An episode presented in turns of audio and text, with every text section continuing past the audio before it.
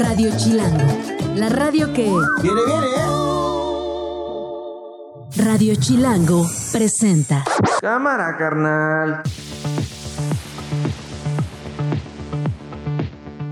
Una de la tarde en punto en casi toda la República Mexicana. Hoy es lunes 28 de agosto. Es el primer programa de esto que se llama...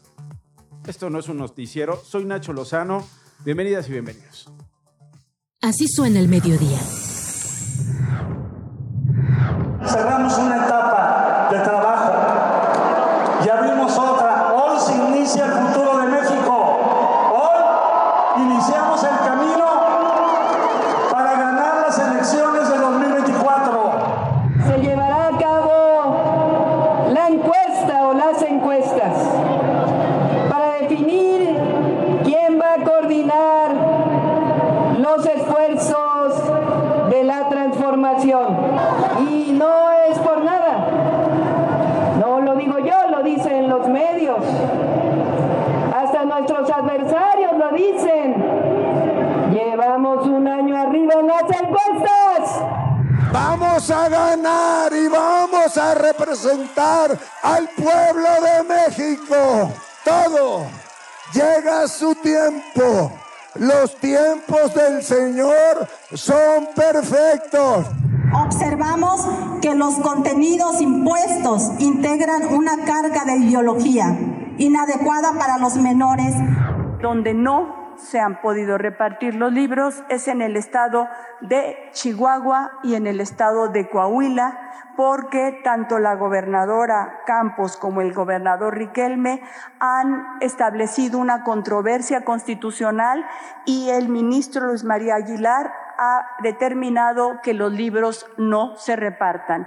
Por eso las alumnas y los alumnos de educación básica de esos estados no los tienen. Fue un acto, pues también, más que nada publicitario, propagandístico, eh, tomas, quemas de vehículos, dos incendios en Oxos, ya, básicamente, afortunadamente nada de violencia en cuanto a pérdidas de vidas humanas. En los resultados se establecieron las identidades de las 10 víctimas, que corresponden a la lista indicada en la lista de vuelo.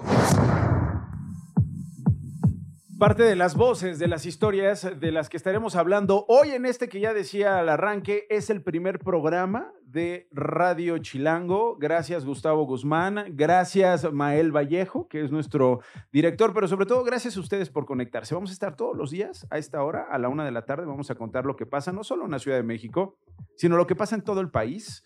Hoy vamos a ir a Estados Unidos, vamos a hablar con un colega en Telemundo, vamos a conversar acerca de Donald Trump. Hoy vamos a ir a España, vamos a hablar de lo que está pasando en el fútbol femenil en aquel país después de este beso no pedido a una jugadora seleccionada de la selección española. Hay una controversia terrible. Bueno, hasta la mamá del que dio el beso está haciendo una huelga de hambre en una iglesia allá en España. Pero vamos a contar también lo que está pasando en Michoacán, vamos a contar lo que pasa todos los días en la Ciudad de México. Vamos a hablar de encuestas. Hoy viene Rodrigo Albán de las Heras, el director de las Heras Temotecnia. Vamos a hablar de las tendencias. Hoy Reforma publica una encuesta sobre eh, las tendencias rumbo a las candidaturas, digamos, tanto de Morena y sus aliados como del Frente Amplio, rumbo a la presidencia. Y también el financiero trae eh, números al respecto, los vamos a analizar con Rodrigo Galván de las Heras. Pero antes de todo eso, quiero agradecerle al secretario de Seguridad Ciudadana de la capital, Omar García Harfush, quien además es coordinador de Seguridad y Justicia, según se lo encargó Claudia Sheinbaum, ex jefa de gobierno de la capital, que esté hoy en este primer programa, hoy en la cabina de Radio Chilango. Secretario, muchas gracias por estar aquí conmigo. ¿Cómo estás? Al contrario, muchas gracias por, por la invitación. Al contrario, gracias a ti. ¿Cómo, ¿Cómo te fue de tráfico hoy en el regreso a clases? Bien, estuvimos desde temprano el sábado. El sábado anunciamos junto con el jefe de gobierno el dispositivo que iba a tener la Secretaría de Seguridad Ciudadana. Se desplegaron más de 6.500 compañeras y compañeros. En toda la ciudad. En toda o la sea, ciudad. se coordinaron también con Valle de México, me imagino, Sí, por, por, Estado de supuesto. México. Tenemos una gran coordinación con la Secretaría de Seguridad del Estado de México, también con la Fiscalía, solo que en este caso, pues, por el dispositivo de regreso a clases era una coordinación más estrecha bien. con la propia Secretaría. Muy ¿Qué bien. saldo te dieron, secretario? Tenemos al momento, no tenemos ningún, eh, no, hay, no hay saldo negativo, todavía no acaba, por supuesto, falta la salida de... El turno de varias vespertino. Oye, a todos los que se están yendo ahorita al turno vespertino, pues saludos, ¿no? Porque entran aquí a la una y media, dos de la tarde Sí, algunos. y que sepan que está la policía pendiente y alerta. Aparte de estos 6.500 policías, hubo otros 400 compañeros y compañeras de tránsito que están apoyando a la vialidad con 400 vehículos adicionales de los que normalmente tenemos. También se apoyó eh, la subsecretaría de tránsito con dos cóndores, helicópteros de nuestro agrupamiento Cóndor, para ver este, principalmente flujo vehicular, etcétera, y, y pues evitar que haya cualquier Y contratiempo. las recomendaciones, ¿no? Eh, llegar a tiempo, o sea, hay que salir antes, ¿no? Porque luego los cuellos de botella, pues, afectan a todos. Y no cometer imprudencias, por ir rápido, por llevar a los niños a la escuela, eh, hay accidentes. Así es, dimos una serie de recomendaciones, entre, estas, entre ellas las que estás comentando. Salir a tiempo, no llevar a los niños menores de edad en el asiento de adelante, es muy Ah, peligroso eso es para...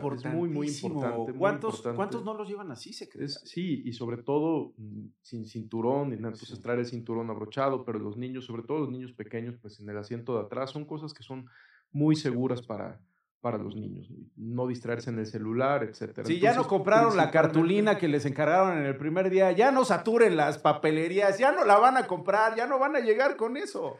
Así es. ¿No? Pero al momento no tenemos ninguna re- novedad relevante y vamos a estar muy pendientes. Nada de sentido contrario, hacer la fila, porque muchas escuelas se organizan, digamos, con una fila de padres de familia para que del coche desciendan. Así es. Hemos tenido algunas infracciones que ya cuando finalice el día, pues la subsecretaría de tránsito y toda la policía hará un balance que se los haremos llegar, por supuesto. Ok, eh, asuntos de coyuntura, secretario. Esta escena que vimos en Viaducto, Sí. este asesinato de un eh, ciudadano indio, hubo el fin de semana una marcha que además a mí me llamó mucho la atención que participara la, la alcaldesa Sandra Cuevas eh, de, de la delegación de, de- de la alcaldía Cuauhtémoc. ¿Qué sabemos de este caso, Este caso fue verdaderamente lamentable. Lamentable sale, pasó? sale del aeropuerto y ahorita digo cuáles casos hemos tenido ya relacionados con el mismo modus operandi, cuántos detenidos llevamos, qué falta por hacer, qué falta por hacer en este caso. Eh, sale padre e hijo, cambian, eh, cambian dinero en el aeropuerto, salen, desde ahí los ¿10,000 vienen dólares? siguiendo, sí, desde ahí los vienen siguiendo con un modus operandi muy similar a un evento que tuvimos también en el mes de agosto, en este mismo mes. Lamentablemente pierde la vida, los, los, los asaltantes, los delincuentes matan a una de las víctimas y ahorita lo que estamos trabajando es para que este caso no quede impune. Hemos tenido otros casos similares en lo que va del año, solo voy a hablar del 2023, llevamos 17 detenidos, no de robo a cuentaviente, de robo a cuentaviente llevamos muchísimos más y es un delito que va a la baja, pero llevamos 17 detenidos de personas que han cambiado dinero adentro del aeropuerto y que han sido seguidos por delincuentes. De estos, solo en este año llevamos 17 personas ya aseguradas y estamos seguros que va a ser el, la- el mismo caso de estos sujetos que, que agredieron a- al ciudadano. ¿La Secretaría está cerca de estos detenidos? Estamos trabajando también el gobierno de México, la, propia Secretaría de Seguridad Federal tiene bastantes avances también. que Está también involucrada en dar Sí, con por estos. supuesto, por- porque el aeropuerto al ser una zona federal también entra el gobierno de México. ¿Hay presión del gobierno indio? Sí, sobre todo, obviamente hay presión, pero para nosotros, para la Secretaría, más que una presión, pues es, es un compromiso. O sea, son casos muy lamentables, son casos que, que pegan mucho en la ciudad, que generan una percepción incorrecta y que hay veces que no podemos evitar que sucedan hechos tan terribles como este, pero lo que sí podemos evitar y es nuestra responsabilidad, pues es que quede, es que no quede impune este caso y así como en otras ocasiones lo hemos comentado, así, así, así será. Muy bien. Eh, regresando a asuntos que tienen que ver con, con la ciudad, a mí me gustaría, a mí me gustaría entender eh, qué piensa uno de los hombres, más bien el hombre, que mejor evaluado está en las encuestas hoy rumbo a la sucesión en la jefatura de gobierno, que ese es Omar García Harfuch. O sea, ese eres tú. O sea, Está, por supuesto, la alcaldesa de Iztapalapa, que creo que es también una, una figura muy competitiva. estoy hablando de Morena, estoy hablando de sus aliados.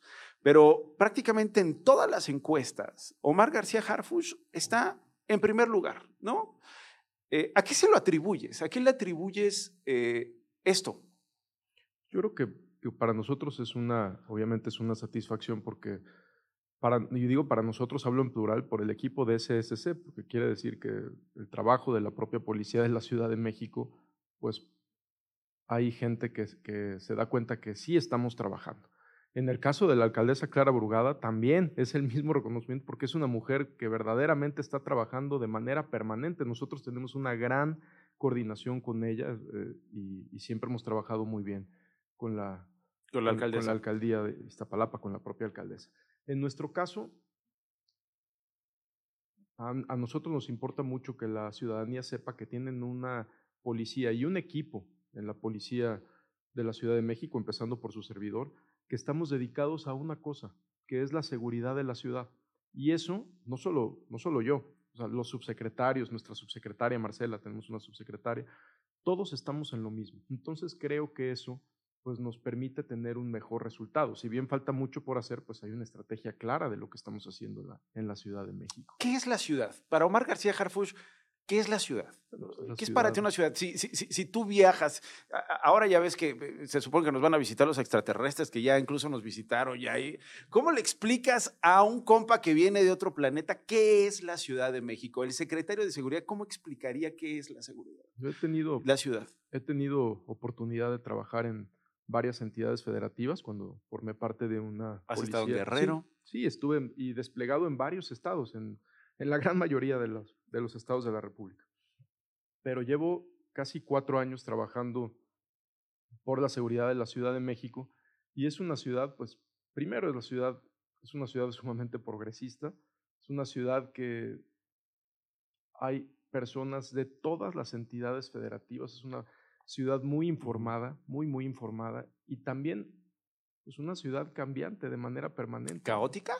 No diría caótica, diría muy dinámica, porque, por ejemplo, para que fuera una ciudad caótica, pues tuvimos este fin de semana más de 500 mil personas de jueves a domingo de todas las entidades federativas y de la Ciudad de México que se vinieron a divertir a la Ciudad de México. Y, de, y del país, vinieron gente de sí. Centroamérica, a Swifties. Entonces, sí, ¿Tú eres correcto. Swiftie? Ah, the way. ¿Eres fan de Taylor Swift? Todavía no, pero Todavía no. Pero después de este Sí. fin de semana, en una de esas ya lo descargaste ya en la camioneta. Pero no Ok. solo tuvimos ese evento, por ejemplo, el de Taylor Swift obviamente fue el más grande, la mitad de estas personas ¿El que maratón? participaron, el- la- el- los conciertos de Taylor Swift, el maratón. Tuvimos dos, equip- dos partidos de fútbol importantes. Participaron casi 500 mil personas de la Ciudad de México y de, varias, de, todos los lugares del país que vinieron a divertirse a la ciudad. Y la Policía de la Ciudad de México, junto con otras áreas del gobierno de la ciudad, obviamente, pues cubrimos todos esos eventos. Si fuera una ciudad caótica, definitivamente no podría venir a divertirse tanta gente. Y ahorita solo estoy mencionando de jueves a domingo. O sea, si nosotros sacáramos el balance, que lo, vamos a hacer hoy mismo, de cuántas personas se han divertido solo en el 2023, sin, desde eventos como Fórmula 1, todos los que, eh, cualquier cantidad de conciertos. Creo que es una ciudad más que caótica, dinámica. Ok. Eh, hubo detenidos a propósito de Taylor Swift, revendedores. Sí, ¿Tienes sí, información tuvimos- de eso, sí, secretario? tuvimos- nada más en este fin de semana hubo varios detenidos revendedores, tuvimos alrededor de 12 Ujú. y, este, y de todos los eventos tuvimos también eh, detenidos. En Me dijiste la primera palabra, progresista, y eso me remite inmediatamente a derechos. Sí. Eh, eh, ¿qué, qué- qué- qué- qué tan, qué tan bien te llevas tú con los derechos de la Ciudad de México? Es, de- es decir, con los derechos de la comunidad LGBT. ¿Qué tal te llevas tú, Omar García Harfush, eh, secretario de Seguridad Ciudadana, coordinador de Seguridad y Justicia, con los derechos de los niños trans, por ejemplo? Aparte de que, primero, creo que no solo es una cuestión de llevarnos bien, sino el derecho de las personas que ya está establecido. Nosotros tenemos una gran relación, una gran, gran relación con, no solo con, con, con la comunidad gay, sino también con las comunidades de todo tipo, de todo tipo, todos en la ciudad. La ciudad, el mismo lema de la ciudad es ciudad de derechos, y creo que esta ciudad es eso, justamente desde hace muchos años. ¿Lo hablas con tus colegas policías? ¿Lo hablas con tus mandos? Esta capacitación, esta sensibilidad particularmente con esta población, por ejemplo. Sí, hemos Eh, tenido también casos, hemos tenido reuniones también ríspidas cuando han llegado a denunciar algún tipo de, de abuso, de asaltos, de, de, Cuando llega cualquier, cualquier grupo a denunciar, se les apoya a todos y se escucha a todos y tenemos reuniones permanentes con, nuestra propia, con nuestros propios mandos de la policía. Pues yo creo que cada, cada vez se van sensibilizando más. No, e, esta policía de verdad no es la misma policía que hace muchos años, que era una policía que a veces discriminaba, y digo a veces porque no podemos generalizar a toda la policía. Siempre ha habido policías muy buenos, muy conscientes, pero no es la misma policía represora, de discriminación, no lo es. corrupta, que, va da que daba miedo, que, que, reprimía, que ya no estaba en la mente de los niños que cuando eran niños decían, yo quiero ser policía. bueno, tú eras un niño que dijo, quiero ser policía. Sí. ¿Por qué fuiste policía? Bueno, ahorita te cuento eso nada más para finalizar lo de los compañeros y, y, el gran avance que ha habido en la policía. Somos una institución de más de 80 mil personas. Y obviamente hemos detenido a varios compañeros y compañeras que han cometido delitos graves, más de 300, porque la misma facultad que tenemos para investigar a los delincuentes fuera es la misma facultad que tiene asuntos internos para investigar a los policías dentro, pero son los menos. Imagínate que la gran mayoría de 80 mil eh, cometiera delitos o fuera en contra de la... ¿Y por qué son los menos? ¿Por, eh, ¿por qué dirías tú que son Los 330 y tantos detenidos han sido por extorsión, privación ilegal de la libertad, eh, abuso de autoridad, por cosas que no, no es lo que hace Y eso al interior se combate, dices tú, con el seguimiento desde, desde asuntos desde internos. Desde asuntos internos, pero coordinado con la fiscalía. Cuando nosotros llegamos a la secretaría, la mayoría de las sanciones de asuntos internos, la mayoría de las repercusiones era una sanción interna.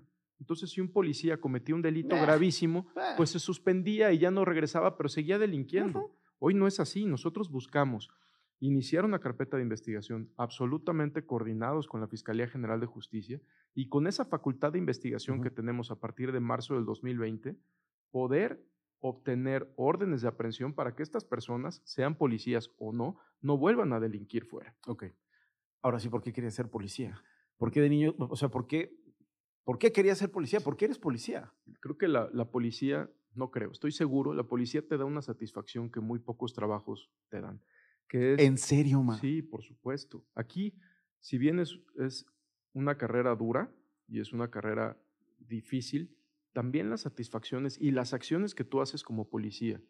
Y no hablo simplemente, o sea, dirigiendo una corporación, no hablo tú como policía en la calle. Obviamente conforme vas avanzando, pues puedes abarcar más y tener repercusiones positivas, impactos positivos mucho más amplios. Pero tú como policía sacas de la calle a un abusivo que le quitó por medio de la fuerza y de la violencia a una señora o que se metió a la casa de una familia, tres o cuatro armados, que se meten a casa de una familia y les quitan todo, tú sacando a esas personas de la calle, le regresas la paz y tranquilidad a cualquier cantidad de familias que nunca vas a conocer. También si haces algo incorrecto como policía o como autoridad, pues el impacto negativo va a ser tremendo ante miles de familias que no vas a conocer. Entonces, y, en medio de eso está el riesgo de ser policía. Y en medio de eso está lo que te sucedió hace años, en uno de los barrios que pensábamos más seguros, más caros de América Latina, donde 400 balas se estrellaron en la camioneta, 400, ¿no? en la camioneta en la que ibas. ¿Cuántas balas recibiste tú? ¿Qué pasó? Y, se lo pregunta a la persona, es decir, no al funcionario público. Policía creo que nunca dejas de serlo, creo que todo el tiempo un policía es policía, pero funcionario público sí. Se lo pregunto a, la persona que tengo enfrente. Después de ese atentado,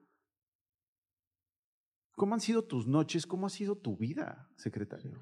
Obviamente entras en un eh, aislamiento más, o sea, yo no, es difícil que alguien te vaya a decir, mira, había un mar en tal lugar o en tal lugar, pues no. O sea, vivimos de una manera más aislada, mucho, mucho más aislada, pero no lo digo como si fuera algo malo o sea, porque pues, estoy aquí. En ese día, ese día tan lamentable, primero perdió la vida una señora que no tenía absolutamente nada que ver. Sí. Perdió la vida. estaba en la calle, estaba en la calle, con su familia. Iba a pasar eh, y, pierde la vida.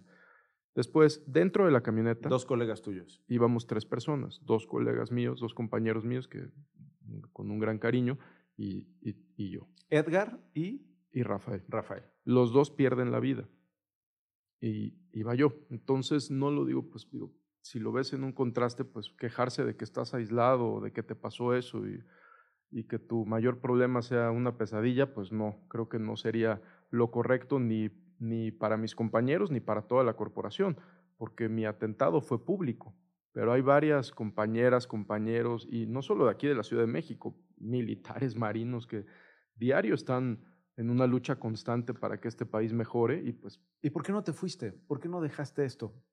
Creo que ser policía también, o dedicarte a la seguridad, mejor dicho, de, de la ciudad, es una cuestión de vocación absoluta. Y creo que irte cuando hay una tribulación o hay una adversidad, pues es que tu vocación no era tan firme. Entonces, yo estoy muy agradecido con la policía de la Ciudad de México también, con las autoridades, pero me refiero a la policía de la Ciudad de México porque es la que encabezo, porque reaccionaron con una valentía. De inmediato. Enorme, y reaccionaron de inmediato. Y en esos casos es bien importante que la ciudadanía sepa, porque mucha gente decía, sí, reaccionaron así porque era el secretario. No, la primer patrulla que llega, que estaba en la fuente de petróleo de Pemex, a él solo le pasan la, la la alerta por radio de disparos de arma de fuego y llega una patrulla primero sola. O sea, no le dijeron, Después, es tu jefe al que le están disparando. Porque los primeros reportes fueron ciudadanos, fueron llamadas al 911. Y así tenemos cualquier cantidad de casos donde la policía ha llegado de manera inmediata y sumamente oportuna, como el video apenas donde se meten a una tienda de supermercado y llegan cuatro policías de manera heroica a, a detener a los delincuentes y a, pues, literalmente a salvar a las víctimas. Y como esos tenemos casos diarios, algunos son más conocidos que otros. ¿Y amenazas diarias contra el secretario? No, no tenemos amenazas diarias. ¿Has recibido amenazas desde entonces? Pues eh, desde en, en, en toda mi, mi, trayectoria hemos recibido algunas amenazas, pero pues nosotros no, sinceramente no, no hacemos mucho caso de eso porque tenemos pues, mucho trabajo que hacer. Entonces, si te distraes con las amenazas y con esto, pues vas a estar pensando en eso en lugar de, de lo que tenemos que hacer todos los días. ¿Cómo te suena Omar García Harfush, jefe de gobierno de la Ciudad de México? De que aquí también una de las cosas que tiene la policía, difícilmente puedes llevar una agenda paralela.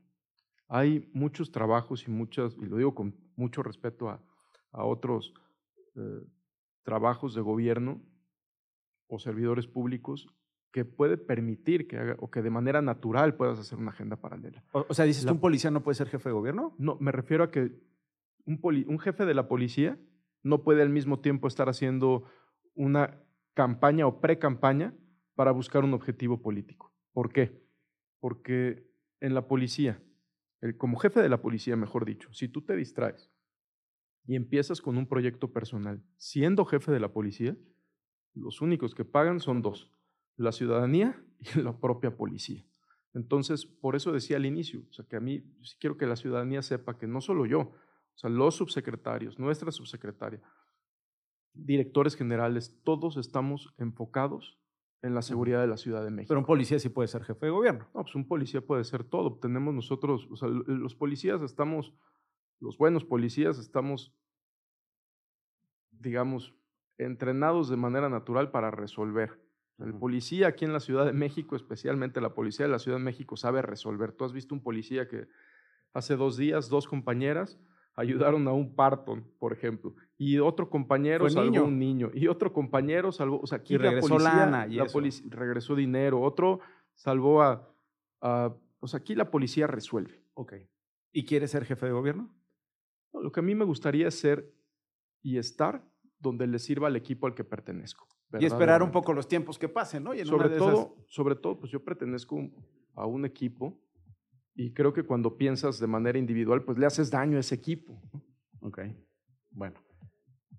Si decides, nos avisas aquí en Radio Chilango y platicamos de eso. ¿Te parece bien? Por lo pronto, secretario, te agradezco muchísimo que estés aquí con nosotros en este primer programa.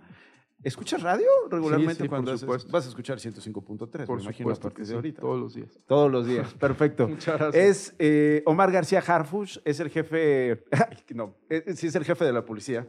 Es el jefe de la policía, el coordinador de seguridad y justicia de la capital. En este primer programa, yo soy Nacho Lozano. Esto no es un noticiero. Hacemos una pausa y regresamos. Una con 24. Estás escuchando Esto no es un noticiero con Nacho Lozano. Regresamos. Las noticias de una. Una de la tarde con 27 minutos. Los aspirantes presidenciales de Morena terminaron sus giras ya. ¡Vaya!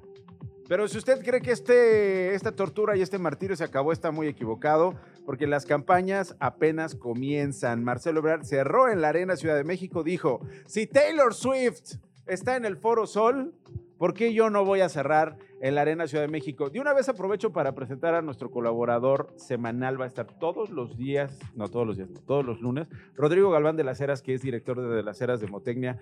Mi querido Rodrigo, ¿cómo estás? Bien, ¿y tú, Nacho? ¿Cómo escuchaste acá al secretario? Batman, ¿no? Batman. Sí, vi la bastiseñal y venía yo llegando y vi la bastiseñal. ¿qué- onda Ah, ¿qué onda? Batman? Sí, sí, sí, sí, lo vi. Bueno, este, a ver, hablamos ahorita de las noticias para Venga. que todos aquí en Radio Chilango estemos enterados y luego revisamos dos encuestas que se publicaron recientemente, hoy Reforma, hoy eh, eh, El Financiero, para que nos des luz. ¿Te Venga, parece? Sí. Eh, por lo pronto le decía, Marcelo Ebrard dio concierto en el Foro Sol, no, perdón, en Arena Ciudad de México, y esto fue lo que dijo. Cerramos una etapa de trabajo y abrimos otra. Hoy se inicia el futuro de México. Hoy iniciamos el camino para ganar las elecciones de 2024. Y la verdad es que no llega tan alto como si llega Claudia Sheinbaum en las encuestas. Claudia Sheinbaum estuvo en el Velódromo de Jalapa, en Veracruz. El sábado tuvo un evento en el Monumento a la Revolución de la Ciudad de México y ahí, ahí, precisamente habló de las encuestas. Se llevará a cabo la encuesta o las encuestas para definir quién va a coordinar los esfuerzos de la transformación. Y no es por nada. No lo digo yo, lo dicen los medios. Hasta nuestros adversarios. Hasta nuestros adversarios, ahí se cortó, eh, dice Claudia Sheinbaum, aceptan, comunican que estamos arriba en las encuestas. Adán Augusto López también cerró en el Monumento a la Revolución y esto previo a la nota de hoy, que es el regreso a clases de 24 millones de alumnos de educación básica y poco más de un millón de maestros para este ciclo escolar el 23-24, todo en el país. La Unión Nacional de Padres de Familia estima que entre 8 y 11 millones de alumnos no van a recibir los nuevos libros de pleito gratuito o de texto gratuito de la SEP de pleito gratuito, Rodrigo. Todo el mundo se está peleando, pues. ¿Y alguien los habrá leído ya? Ah, nos- yo he leído varios. Yo ¿De he leído esos? varios de esos. Hemos estado hablando sin viralidades ridículas de que, Sí. ay, el virus, de, no", sin eso. Es decir, pongamos en perspectiva este rollo. Sí. O sea, ¿cuántas veces no se han publicado libros con errores? ¿Qué tan graves son estos libros con errores? ¿Qué tan graves son los errores? ¿Qué se puede hacer para corregirlo? ¿Y cuál va a ser el impacto más allá de la grilla y más allá de las fobias, no? Exacto.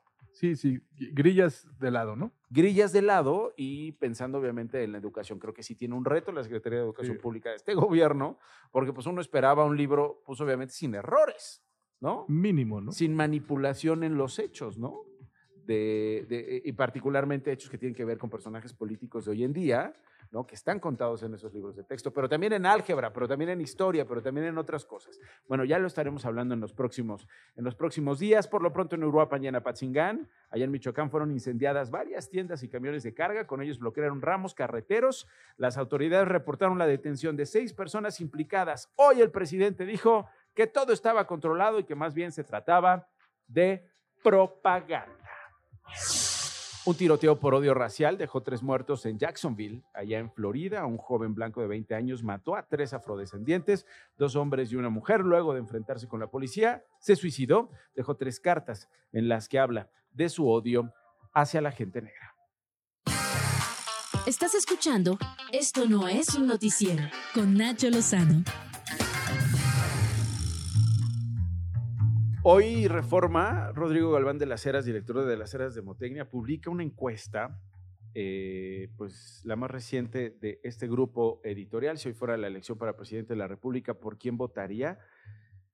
Eh, y los resultados están interesantes. Eh, creo que deberíamos a lo mejor partir por el enfrentamiento, digamos, entre corcholatas para ver los números, ¿no? Y hace un contraste, Reforma.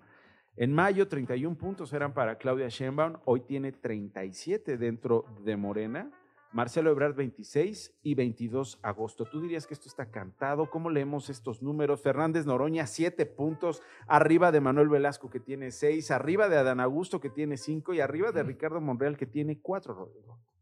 Eh, Como decíamos la vez pasada, vamos a usar este, este espacio, Nacho, para ponerle sellos a las encuestas. Eh, eh, hablábamos de aquellas encuestas con conflicto de interés, un sello que dijera números sesgados, ¿no? Bueno, esta encuesta eh, primero está hecha en vivienda, eso es bien importante, ¿no? Porque vivienda es como se hacen este tipo de encuestas en México. Ya podemos explicar después por qué, pero hay que hacerle caso a la vivienda. Sí me parece extraño que Reforma parece que es la encuestadora que está haciendo los trabajos en el Frente Amplio, ¿no? Eh, eh, es la encuestadora con la que se va a decidir en vivienda. Ya ves que no sé cómo está el rollo de que unas se hacen en, telefónicas, va a haber una digital, una vivienda, luego lo que Alito, diga, este, Marco cree que es, ¿no? Y entonces ya ganamos, ¿no?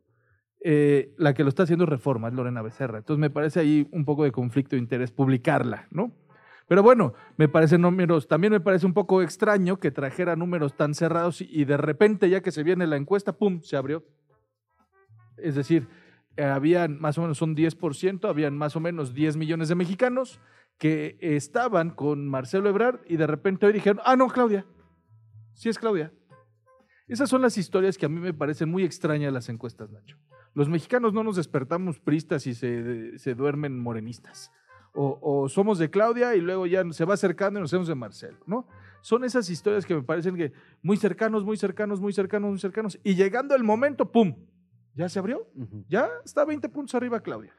Y creo que de eso vamos a hablar mucho en el futuro, Rodrigo, Mucho. porque ha sido un tema además nuestro en radio y en los medios donde hemos coincidido de una regulación o no, protocolos, Claro. no, reglas claras o no, conflictos de intereses claro o no. No sé si en esta ocasión ocurra. Me- Me gustaría hablar en algún momento, por supuesto, con Lorena Becerra, que le mando saludos para, para, para tener una reacción, pero sí tiene que ver con lo que hoy son las encuestas o en eh, otros casos, no estoy hablando de reforma, que se asumen como encuestas y que más bien trabajan para los partidos políticos. Sin duda, sin ¿No? duda, sin duda. Eh, esta es una encuesta metodológicamente es correcta. A mí lo que me llama la atención es de un mes a otro que Estos cambios. Estos cambios, ¿no? Que de repente se acerca el momento. O sea, pareciera que igual que el financiero, y la, la- la comentaremos, ¿no? Aquí la tengo. Parece que el financiero trae otra agenda, esa por ejemplo es telefónica, ¿no? Y con un brinco tremendo. Tremendo, O ¿no? sea, Entonces- ahí, ahí, digamos, entre Claudia, Claudia que trae 37 puntos, Marcelo 29 y Adán Augusto 16. Sí, sí, sí. Eh, además, otra vez, la historia comparada con lo que vienen diciendo, otra vez, parece que el medio eh, ¿no? trae una agenda distinta y de repente para cuando se acerca la encuesta verdadera, uy, todos empiezan a abrir. Xochitl Galvez contra Claudia Sheinbaum, según el financiero, 37 puntos para Xochitl Galvez, 46 para, para Sí. Claudia Sheinbaum. Y la sorpresa de Samuel No, García. en pero, las dos. pero a ese es importantísimo, Nacho, porque el mismo financiero hace un mes dijo que Xochitl estaba a cinco puntos de Claudia Sheinbaum. ¿Cómo? O sea, quiere decir que hay 15 millones de mexicanos que se despertaron y dijeron, "Ah, me equivoqué. Sí, siempre sí era con Claudia. No, ya no soy del frente. No ocurre eso. O sea, otra vez, ¿por qué la duda en las encuestas por historias como esta? que llega la elección y no tiene nada que Nada ver que con ver. lo que vienen contando o se acercan O se a la elección y se cierran los números. Fíjate, 15, o sea, cuando una distancia de 5 puntos se vuelven de 10 o de 15, como en este caso, quiere decir que hay 15 millones de mexicanos que en un mes Es un cambiaron de universo, es un cambiaron de universo, opinión. imposible. Fíjate, Es cambiaron de opinión. Eh, eh, há- háblame, háblame de Samuel García y esto que ha pasado en los últimos días. El presidente diciendo Sí. el candidato va a ser Samuel García, este, eh, Dante Delgado diciendo no nos van a decir quién, Samuel García diciendo ni pío porque pues qué felicidad que el, que el presidente te ponga como candidato. Apareces en estos careos tanto del financiero como de reforma competitivo. Sí, sí. Eh, ¿Cómo yo- le- cómo leemos yo- eso, sí, lo primero es que hay que esperar ya que sea el 20 diciembre del 24 para que el presidente no tenga trabajo y contratarlo de estratega. Porque, hijo, qué bueno es, ¿eh? No sé cuánto Señor cobrará. presidente, ahora, ahora que deje esto, este, En eh, De las Heras tiene un lugar, ¿eh? En De las Heras, eh, Rodrigo Galván le Sí. quiere hacer una invitación para que le Sí, sí, caiga sí. a ser estratega. No, no, ¿sabes qué? Sí le entiende. ¿Por qué? Él sabe que lo que, eh, que cuanto más polarice, ¿no? Cuanto más pleito meta, menos pleito meta, o sea, menos eh, actores hayan, mejor para él. Cuanto más Mejor para su candidato. para su candidato, para candidata. Morena, ¿no? Entonces, ¿qué es lo que él quiere? Bueno, quiere provocar a Dante, quiere provocar a MC y quiere decir, ya no estén jugando, váyanse todos juntos contra mí. Eso es lo que él está buscando. O sea, no, no romper el frente, no fragmentarlo, no porque el Movimiento Ciudadano dijo que con el PRI ni a la esquina. esquina. Claro, esa es, es la postura Y de... Xochitl Gálvez se reúne con el gobernador de Jalisco, que está peleado con la dirigencia nacional de Movimiento Ciudadano, Exacto. y eventualmente se dan guiños, pero con el PRI no. De acuerdo. Eh, eh, el frente es un es como si quisieras eh, juntar América, Chivas y Pumas sin llamarles selección mexicana, pero los del América dicen sí, nada más que no vaya Campos, ¿no? Y, y dicen, bueno, sí, pero entonces, es decir, Es posible, Rodrigo. Es que en este país es claro posible. que es posible. No, no sé si vayan a sumar o, o al final resten como les ha ocurrido en otros lados, pero lo que el presidente quiere es polarizar, Nacho, y queda claro. Quiere decir, ya, hombre, todos contra mí, déjense venir, porque polarizar este país le ha servido e- electoralmente. ¿Sí? Que ya no, ya la gente está tan polarizada, Nacho, que si yo salgo a preguntar ahorita, oye, el presidente es guapo o es feo, ni van a preguntar. Van a decir, ¿cuál es la positiva? 70% van a decir guapo, 30% van a decir feo. Cuanto más se polarice, cuanto menos división haya, para él es mejor. Porque entonces se empodera su claro, porque, porque su movimiento. exactamente Se beneficia. haces, haces decidir a los mexicanos entre solo dos opciones. Es lo que hace todos los días en Palacio Todos Nacional. los días, lleva cinco años y cacho siéndolo, polarizando. Y hoy, no sé, no sé en tu casa, pero las comidas de los domingos para Son mí son, pro- una- son problemas. Es una pesadilla. Son problemas, son, del terreno, ya no va a ser para ti. Claro, Olvídate del claro. terreno por meterte con el Sí, presidente. sí, sí. Y hables de lo que hables, ¿eh? O sea, yo siempre lo he dicho, mi, mi suegro eh, eh, que me manda las mañaneras no ha terminado y ya me dice, mira lo que dice el cacas. O sea, no ha- ya lo odia. Pues no lo sabes tú, pero es experto en aeronáutica, hidrocarburos. En- eso en- tampoco sirve, ¿no? Claro. Porque tendríamos que encontrarnos en un lugar donde haya respeto O ¿no? donde ganemos los mexicanos. y ganemos los mexicanos. Correcto, no todo ¿Pero puede ¿Qué ser. significa eso de que ganemos los mexicanos? Es decir, que ganen las instituciones, Eh, que haya eh, límites para la gente. ¿no? Habrá algo que, no- este, que este gobierno ha- haya hecho bien, así como también hay cosas que ha hecho mal. Es decir, este, hay que, eh, pa- lo, lo primero para corregir, eh, para poder corregir, es que veas dónde están los errores. Si estás tan irracional, tan polarizado, que no sabes lo que está bien y no sabes lo que está mal, difícilmente vamos a corregir el camino. Bueno, es la una de la tarde con 40 minutos. Es Rodrigo Galván de las Heras. Quédate porque vamos a hablar de España y este tema, este tema te encanta. Bueno, Esto no es un noticiero. Con Nacho Lozano. Eh, mi colega, mi colega Stephanie Fuentes es periodista para Imagen, está con nosotros. Mi querida Stephanie, gracias por tomarme la comunicación. Queríamos hablarte hoy para darle seguimiento al asunto de Luis Rubiales y este beso plantado sin el consentimiento de Jennifer Hermoso. Stephanie, bienvenida Esto no es un, ti- un noticiero. ¿Cómo estás? ¿Cómo están? Qué gusto saludarlos. Qué drama, ¿no? Eh, esto ya ¡Qué es de vergüenza! verdad demencial todo lo que ha pasado en los últimos días. Este, a ver, haciendo un breve recap para la gente que diga, oye, pues, ¿de qué se trata esto allá en España? En lugar de que estemos hablando del campeonato de la selección española, que por primera vez logró coronarse en un mundial de la especialidad, estamos hablando de lo inapropiado que es Luis Rubiales y eh, de lo desagradable que fue en los festejos de España. No solamente le da un beso a Jennifer Hermoso sin su consentimiento, sino que también salieron a la luz eh, fotografías de él cargando a una jugadora, eh, agarrándose los genitales a manera de festejo en el palco junto a Al lado de la reina. Sí, o sea, completamente fuera de control este señor. Y, y pues como que al principio no pasaba mucho más que el repudio de la gente, uno que otro que decía, no, pues que se vaya. El viernes, en una asamblea extraordinaria de la Real Federación Española de Fútbol, el señor Rubiales ofrece una conferencia, bueno, una, una ponencia, en donde repite además una y otra y otra vez, no voy a dimitir, no voy a dimitir, no voy a dimitir, porque la gente le pedía su renuncia. Y entonces él dice que no va a emitir y además varios de esta audiencia le aplauden. Bravo. Vamos a bravo, escuchar, vamos a escuchar ese momento. Lo tengo. En primer lugar, donde dice que a él Jenny lo levantó del suelo, que a él ella lo cogió, es decir, lo agarró por las caderas. Vamos a escuchar lo que dijo el presidente suspendido de la Federación Española de Fútbol, Luis Rubiales. Y en el momento en el que apareció Jenny, ella me levantó a mí del suelo, me cogió pues, por las caderas, por las piernas, no recuerdo bien. me levantó del suelo, que casi nos caemos y al dejarme en el suelo, nos abrazamos. Ella fue la que me subió en brazos y me acercó a su cuerpo. Nos abrazamos y yo le dije, olvídate del penalti. Ha estado fantástica y sin ti no hubiéramos ganado este mundial. Ella me contestó, eres un crack. Y yo le dije, un piquito. Y ella me dijo, vale. Fue un beso espontáneo. Fue espontáneo, mutuo, eufórico y consentido, que esta es la clave. Es tan grave como para que yo me vaya habiendo hecho la mejor gestión de la historia del fútbol español. ¿Ustedes creen que, tengo que dimitir? Pues les voy a decir algo. No voy a dimitir. No voy a dimitir.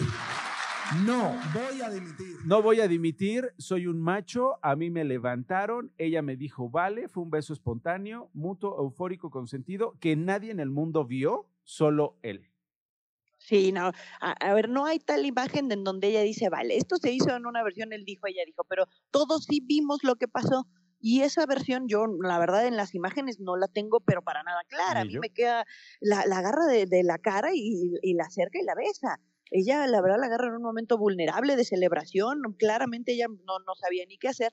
Y entonces, bueno, después la, la, la misma federación como que medio amenaza a Jennifer Hermoso a ir con esta versión o si no habría consecuencias. Y ella dice, no, pues es que a mí, yo nunca consentí ese beso. Y entonces Jennifer Hermoso empieza a ser más tajante en su postura de, yo no consentí ese beso, no fue de mi agrado, yo no quise así las cosas y me molesta que mi, que, que mi versión, que mis palabras se estén utilizando de esa manera cuando yo jamás jamás le di permiso. ¿Qué hace la FIFA después de siete días? Dice, no, pues esto, esto ya escaló demasiado, vamos a suspender, eh, es decir, la FIFA deja de reconocerlo a él como presidente de la Federación Española de Fútbol y abren una carpeta de investigación. La FIFA tiene su comisión disciplinaria. Entonces, mientras se da toda esta investigación, él no es reconocido como el presidente de la Federación Española. Pero además se abre una carpeta de investigación en el tema legal, en el tema jurídico. Eh, el, el, Ministerio de España le abre la posibilidad a Jennifer Hermoso de poder hacer la denuncia, porque lo entienden como un caso de acoso. El tema es que Jennifer Hermoso está de vuelta en México, ya reportó con Pachuca, no vio actividad el fin de semana, pero ya reportó con las Tuzas. Eh, no sé si Jennifer Hermoso vaya a proceder con esta posibilidad de ampliar la denuncia para que este tema escale a, a temas jurídicos, ¿no? Tipazo, ¿no? Porque no lo invitamos a cenar un día a la casa. Eh, estaría increíble para darle unas clases sí, de cómo respetar este, a las mujeres. Claro. Y si hubiera sido en lugar de, de, campeón a las mujeres, hubiera sido los, los, los hombres, le hubiera dado un beso en la boca a Puyol, por ejemplo. O sea, pues yo no, sí, yo no me imagino a este mismo hombre en el 2010 cuando España se corona, que se ande besuqueando a Puyol, a Ramos, a Casillo. Yo la verdad lo dudo no, muchísimo. O, o ¿no? por qué a ella sí? Esa es la pregunta, ¿no? Bueno. Y, y, las carga en hombros y, y, yo no sé, y se toca los genitales. ¿Quién rayos quiere ver este tipo frotándose, festejando? Nadie. Está demente. Stephanie Fuentes, gracias. Te mando un abrazo. Que estén muy bien. Hasta luego. Una con 45. Esto no es un noticiero. Con Nacho Lozano.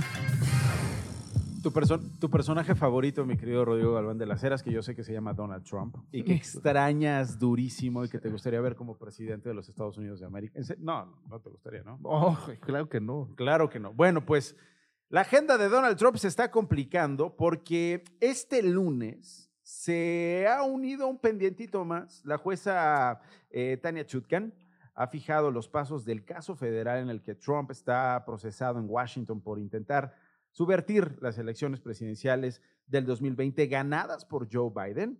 Eh, esta jueza ha fijado como fecha para el inicio de este juicio, de este uno de los que está enfrentando Donald Trump, el próximo 4 de marzo de 2024. La defensa quería que fuera el 2026 porque ahorita el presidente anda ocupado, el expresidente anda ocupado en algunas cosas que si por favor podrían esperar, dijo la jueza, no, no. vamos a someter el interés público de la justicia en Estados Unidos a una agenda personal. Julio Vaqueiro es periodista de Telemundo y está con nosotros. Mi querido Julio, qué gusto escucharte. ¿Cómo estás?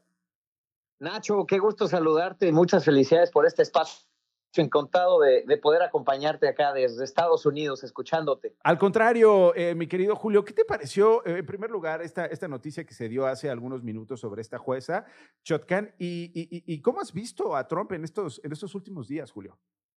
Pues mira, lo que está pasando en Estados Unidos, Nacho, realmente no tiene precedentes. Eh, lo que está sucediendo con el expresidente Donald Trump es el presidente número 45 de este país y el primero eh, que enfrenta cargos criminales. Eh, tiene 91 cargos pesando sobre él.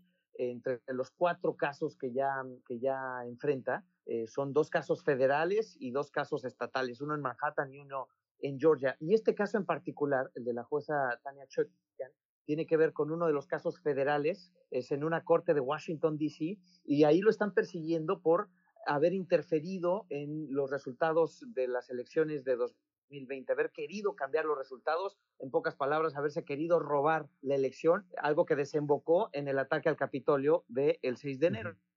Así que es un caso muy serio, quizá entre este y el de Georgia, eh, los más serios por, por, lo que implica, porque al final que a un político en una democracia se le acuse de quererse robar los resultados de una elección, pues es eh, el cargo criminal más grave.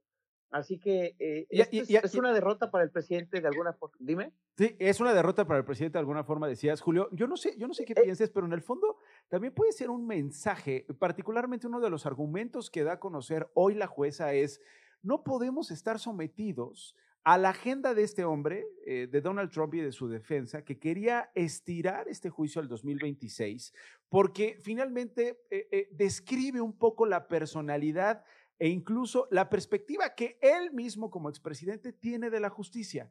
Puede esperar, me la puedo brincar, yo hago lo que quiera y al final del día puedo salirme con la mía pagando 200 mil dólares de multa o incluso directamente y públicamente hablar de agresiones a mujeres sin que haya consecuencias, Julio.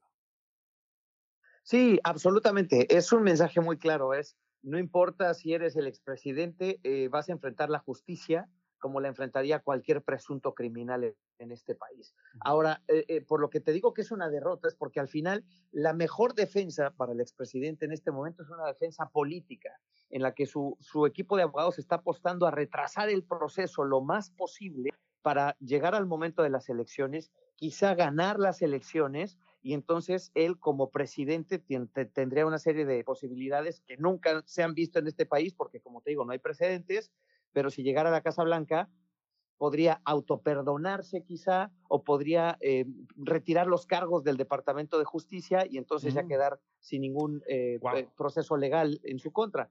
Esa es la apuesta y la jueza le está diciendo, no, esto va a estar andando mientras él está en medio de las campañas primarias, Nacho. Esto es lo más interesante. El juicio, esta fecha, 4 de marzo, es un día antes del supermartes. Sí, sí. Este famoso día de elecciones primarias cuando vota gran número de estados y en donde se, se empiezan a definir con más claridad quién será el, el, candidato del Partido Republicano. Así que sí, como dices, la agenda estará apretadísima para el expresidente entre juicios, entre presencias y apariciones en, en la Corte y entre pues mítines electorales y campañas y debates, no la tendrá fácil Donald Trump definitivamente. Y una cosa más, Julio, antes, antes de despedirnos, decías algo bien interesante. Él puede ganar la, la, la elección eh, y él puede perdonarse, pero también hay que decir algo. En Estados Unidos, y esto tú lo sabes eh, mejor que nosotros, Julio, eh, puede ser candidato acusado de un delito, puede ser candidato desde una celda, es más, puede ser presidente de los Estados Unidos de América encarcelado. Absolutamente. Es algo, es algo curiosísimo que pasa aquí, pero no hay nada que esté contemplado en la Constitución para frenar eh, un caso de estos. Por eso es que realmente la democracia y el sistema judicial del país están, están en una encrucijada y en, un camino que nunca se ha recorrido antes. Los fundadores de este país nunca se imaginaron que iba a haber un hombre, un expresidente, que llevara a tal extremo todo el proceso democrático y judicial en, en, Estados Unidos. Así que no está contemplado esto. Incluso el autoperdón desde la Casa Blanca nunca ha pasado y hay quienes debaten que es posible y hay quienes debaten que no es posible, pero es que no hay precedentes de esto y por ello es que lo que estamos viendo es, muy, muy interesante, pero también muy delicado eh, para, para este país, Nacho.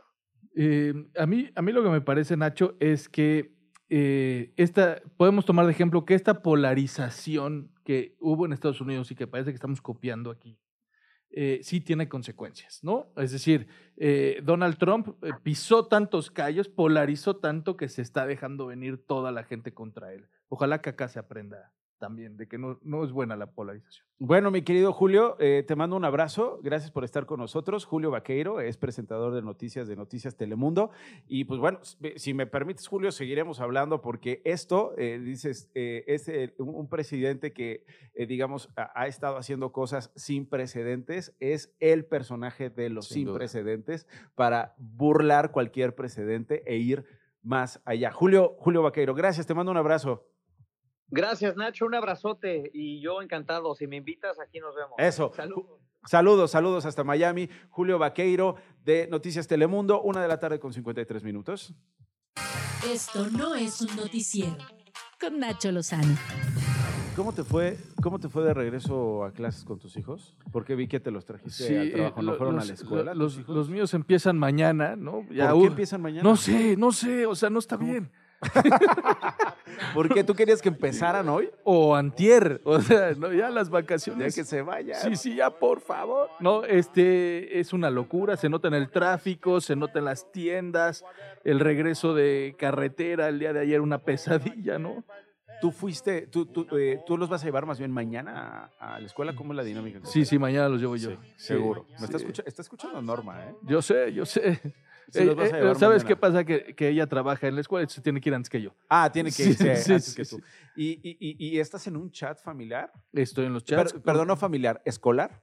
Eh, se llama, hay uno de mamás y hay uno de mamás y papás. Hay uno de mamás en, la, en la, escuela de Oye, es una mafia esa onda, ¿eh?